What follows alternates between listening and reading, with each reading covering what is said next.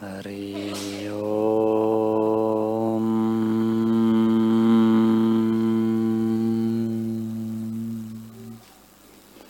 हरि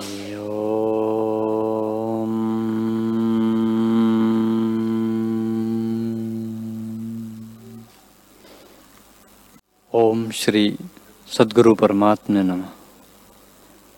श्री योग वशिष्ठ महारामायण।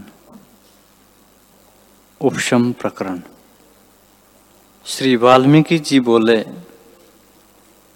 कि उस समय दशरथ जी ने वशिष्ठ जी से कहा,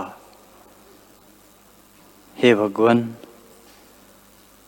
कल के श्रम से आप आश्रित है और आपका शरीर गर्मी से अति कृश सा हो गया है। इस निमित्त विश्राम कीजिए। हे मुनीश्वर, आप जो आनंदित वचन कहते हैं, वे प्रकट रूप है। और आपके उपदेश रूपी अमृत की वर्षा से हम आनंदवान हुए हैं। हमारे हृदय का तम दूर होकर शीतल चित्त हुआ है। जैसे चंद्रमा की किरणों से तम और तपन दोनों निवृत्त होते हैं। तैसे ही आपके वचनों से हम अज्ञान रूपी तम और तपन से रहित हुए हैं। आपके वचन अमृतवत, अपूर्व रस का आनंद देते हैं। और ज्यो ज्यो ग्रहण करिए त्यों त्यों विशेष रस आनंद आता है। ये वचन शोक रूपी ताप को दूर करने वाले और अमृत की वर्षा रूपी है। आत्मा रूपी रतन को दिखाने वाले परमार्थ रूपी दीपक है। संत जन रूपी वृक्ष की बेली है और दुरिच्छा और दुष्ट आचरण के नाश करने वाले हैं। जैसे तम को दूर करने और शीतलता करने को शांत रूप चंद्रमा है। तैसे ही संत जन रूपी चंद्रमा किरण रूपी वचनों से अज्ञान रूपी ताप का नाश करते हैं। हे मुनीश्वर, तृष्णा और लोभ आदिक विकार आपकी वाणी से ऐसे नष्ट हो गए हैं, जैसे शरद काल का पवन मेघ को नष्ट करता है। और आपके वचनों से हम निष्पाप हुए हैं। आत्मदर्शन के निमित्त हम प्रवर्तित हैं। आपने हमको परम अंजन दिया है। उससे हम सचक्षु है और संसार रूपी कुहरा हमारा निवृत्त हुआ है। जैसे कल्प वृक्ष की लता और अमृत का स्नान आनंद देता है। तैसे ही उद्दार बुद्धि की वाणी आनंददायक होती है। इतना कहकर वाल्मीकि जी बोले कि ऐसे वशिष्ठ जी से कहकर राम जी की ओर मुख करके दशरथ जी ने कहा, हे राघव, जो काल संतों की संगति में व्यतीत होता है, वही सफल होता है। और जो दिन सत्संग बिना व्यतीत होता है, वह वृथा जाता है। हे कमल नयन राम जी, तुम फिर वशिष्ठ जी से कुछ पूछो तो वे फिर उपदेश करें। वे हमारा कल्याण चाहते हैं। वाल्मीकि जी बोले कि जब इस प्रकार राजा दशरथ ने कहा तब राम जी की ओर मुख करके उद्दार आत्मा वशिष्ठ भगवान बोले कि, हे राघव, अपने कुल रूपी आकाश के चंद्रमा, मैंने जो वचन कहे थे, तुमको स्मरण आते हैं? उन वाक्यों का अर्थ स्मरण में है और पूर्व और अपर का कुछ विचार किया है? हे महाबोधवान, महाबाहो, और अज्ञान रूपी शत्रु के नाश करता सात्विकी राजस और तामस गुणों के भेद की उत्पत्ति जो विचित्र रूप है, वह मैंने कही है। तुम्हारे चित्त में है, सर्व भी वही है, असर्व भी वही है, सत्य भी वही है और असत्य भी वही है। और शांत सदा अद्वैत रूप है। परमात्मा देव का विस्तृत रूप स्मरण है। जैसे विश्व ईश्वर से उदय हुआ है, वह स्मरण है। यह जो देववाणी है, इसका पात्र शुद्ध चित्त है, अशुद्ध नहीं। हे सत्य बुद्धे राम जी, अविद्या जो विस्तृत रूप भासती है, उसका रूप स्मरण है। अर्थ से शून्य, क्षण भंगुर रूप, सम्यक दर्शन से रहित निर्जीव है। यह जो लवण के विचार द्वारा मैंने प्रतिपादन किया है, वह भली भांति स्मरण है। और वाक्यों का समूह जो मैंने तुमसे कहा। उनको रात्रि में विचार के हृदय में धारा है।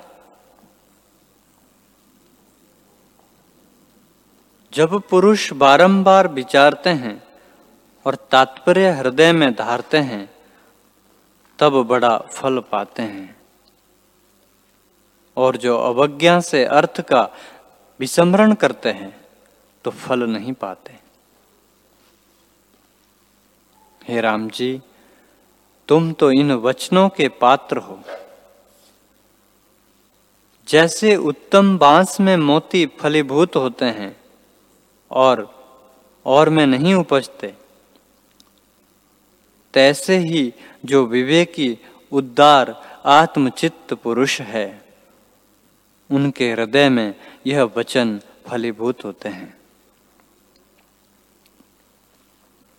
वाल्मीकि जी बोले कि इस प्रकार जब ब्रह्मा जी के पुत्र वशिष्ठ जी ने कहा, तब महा ओजवान गंभीर राम जी अवकाश पाके बोले, हे भगवान, सब धर्मों के वेता और आपने जो परम उद्दार वचन कहे हैं, उनसे मैं बोधवान हुआ हूँ। और जैसे आप कहते हैं तैसे ही सत्य है, अन्यथा नहीं। हे भगवान, मैंने समस्त रात्रि आपके वाक्यों के विचार में व्यतीत की है। आप तो हृदय के अज्ञान रूपी तम के नाश करता पृथ्वी पर सूर्य रूप विचरते हैं। हे भगवान, आपने जो व्यतीत दिन में आनंददायक प्रकाश रूपी रमणीय और पवित्र वचन कहे थे। वे मैंने सब अपने हृदय में भली प्रकार धरे हैं। जैसे समुद्र से नाना प्रकार के रत्न निकलते हैं, तैसे ही आपके वचन कल्याण करता और बोधवान है। अर्थात सबके सहायक और हृदय गम्य आनंद का कारण है। वह कौन है जो आपकी आज्ञा सिर पर न धरे? जो मुमुक्षु जीव है, वे सब आपकी आज्ञा शीश पर धरते हैं और अपने कल्याण के निमित्त जानते हैं। हे मुनीश्वर आपके वचनों से मेरे संशय निवृत्त हुए हैं। जैसे शरत काल में मेघ और कुहिरा नष्ट हो जाता है और निर्मल आकाश भासता है, यह संसार आपात रमणीय भासता है। जब तक पदार्थों का विभाग नहीं होता, तब तक सुखदायक भासते हैं। और जब विषय इंद्रियों से दूर होते हैं, तब सुखदायक हो जाते हैं। आपके वचन ऐसे हैं कि जिनके आदि में भी यत्न कुछ नहीं। सुगम मधुर आरंभ है। मध्य में सौभाग्य मधुर है। अर्थात कल्याण करता है। और पीछे से अनुत्तम अनुत्तम पद को प्राप्त करते हैं। जिसके समान और कोई पद नहीं, यह आपके पुण्य रूप वचनों का फल है। और आपके वचन रूपी पुष्प सदा कमल समान खिले हुए। निर्मल आनंद के देने वाले हैं। और उदित फूल है। उनका फल हमको प्राप्त होगा। सब शास्त्रों में जो पुण्य रूपी जल है, उसका यह समुद्र है। अब मैं निष्पाप हुआ हूँ, मुझको उपदेश करो।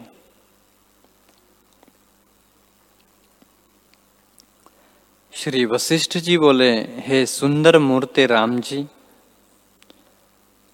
यह सुंदर सिद्धांत जो उपशम प्रकरण है, उसे सुनो। तुम्हारे कल्याण के निमित्त मैं कहता हूँ। यह संसार महादीर्घ रूप है। और जैसे दृढ़ थंब के आश्रय ग्रह होता है तैसे ही राजसी जीवों का आश्रय संसार माया रूप है। तुम सरीखे जो सात्विक में स्थित है, वे शुर में है।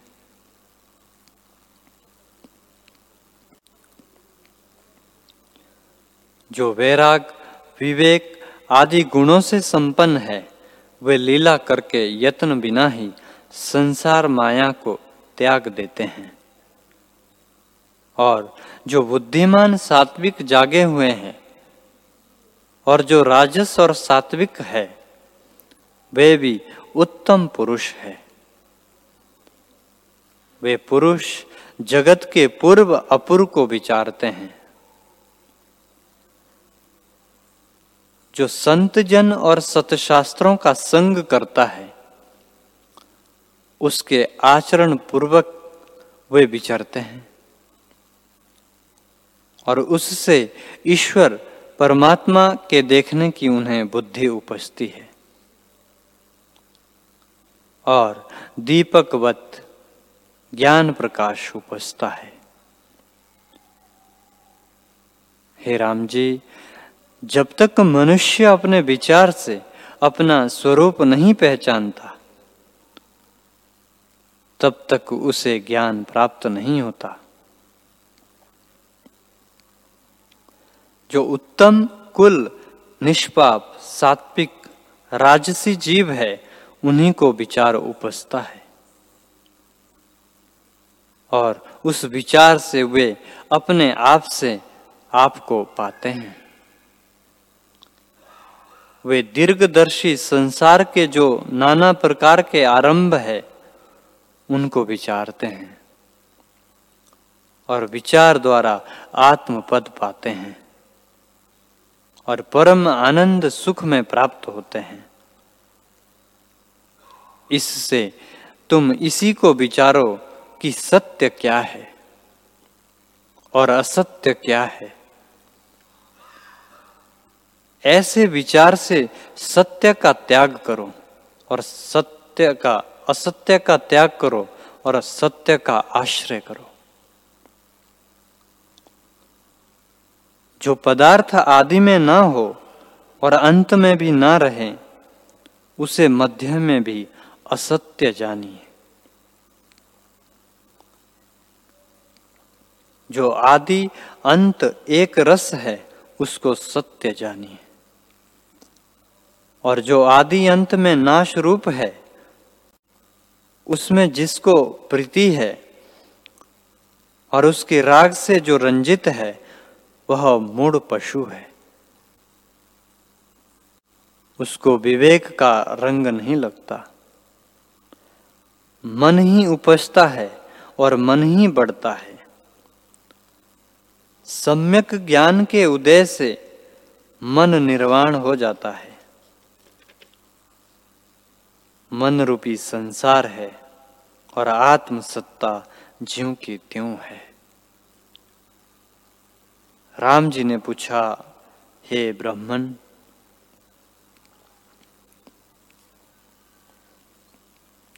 जो कुछ आप कहते हैं,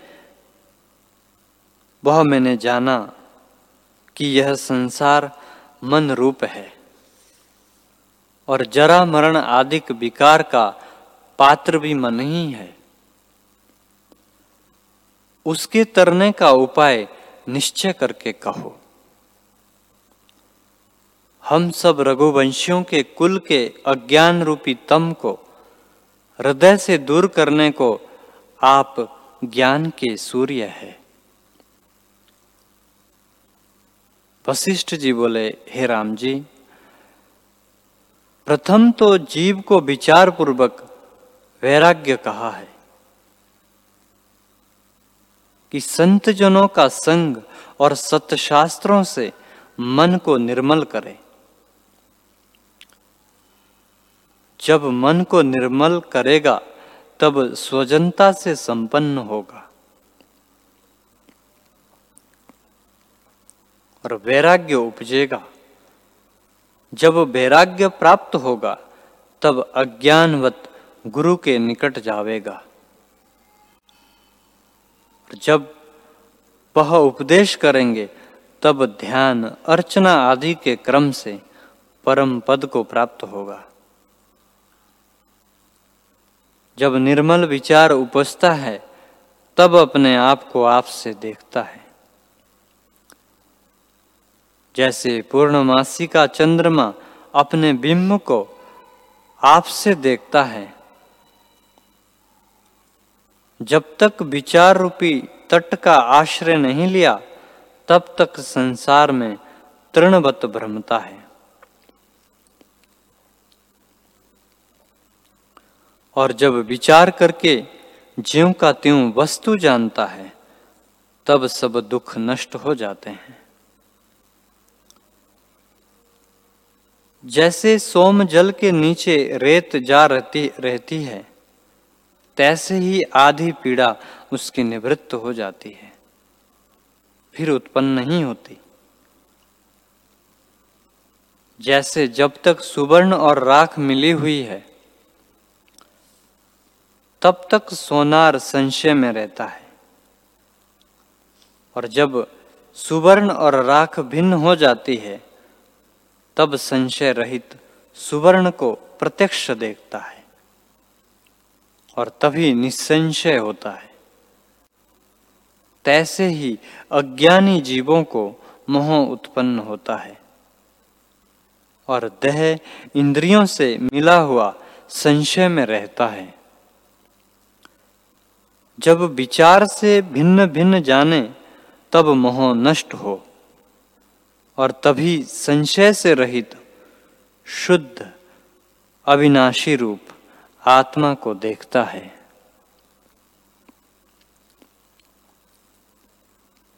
विचार किए मोह का अवसर नहीं रहता। जैसे अज्ञानी पुरुष चिंतामणि की कीमत नहीं जान सकता। जब उसको ज्ञान प्राप्त होता है, तब ज्यों का त्यों जानता है और मोह संशय निवृत्त हो जाता है। तैसे ही जीव जब तक आत्म तत्व को नहीं जानता, तब तक दुख का भागी होता है। और जब ज्यों का त्यों जानता है, तब शुद्ध शांति को प्राप्त होता है। हे राम जी, आत्मा देह से मिश्रित भासता है, पर वास्तव में कुछ मिश्रित नहीं। इससे अपने स्वरूप में शीघ्र ही स्थित हो जाओ।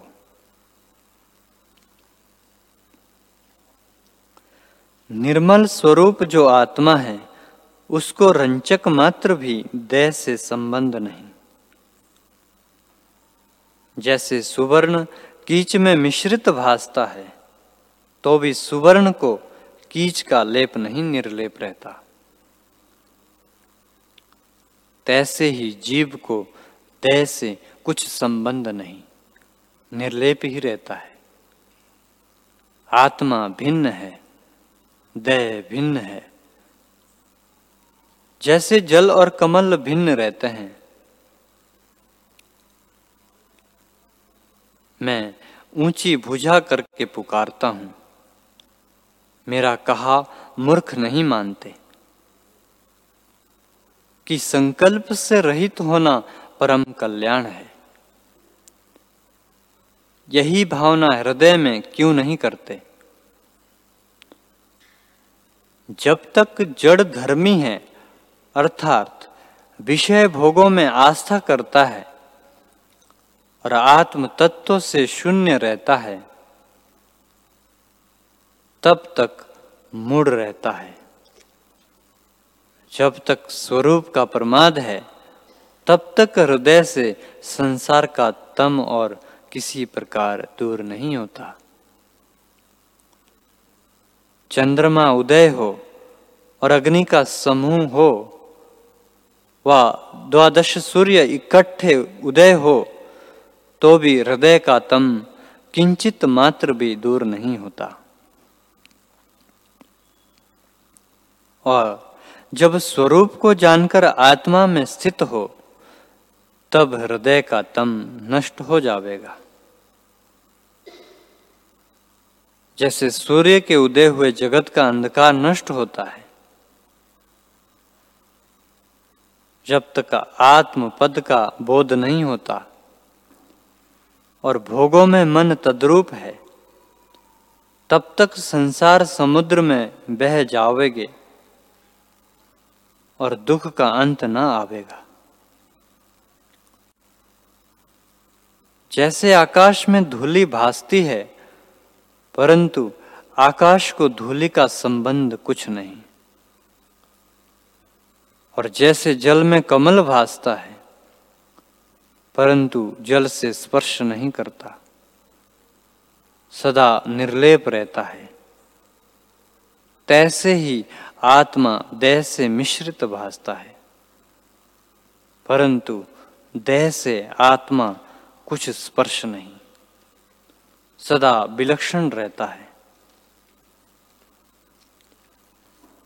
जैसे सुवर्ण कीच और मल से अलेप रहता है देह जड़ है, आत्मा उससे भिन्न है। और सुख दुख का अभिमान आत्मा में भासता है। वह भ्रम मात्र असत्य रूप है। हरि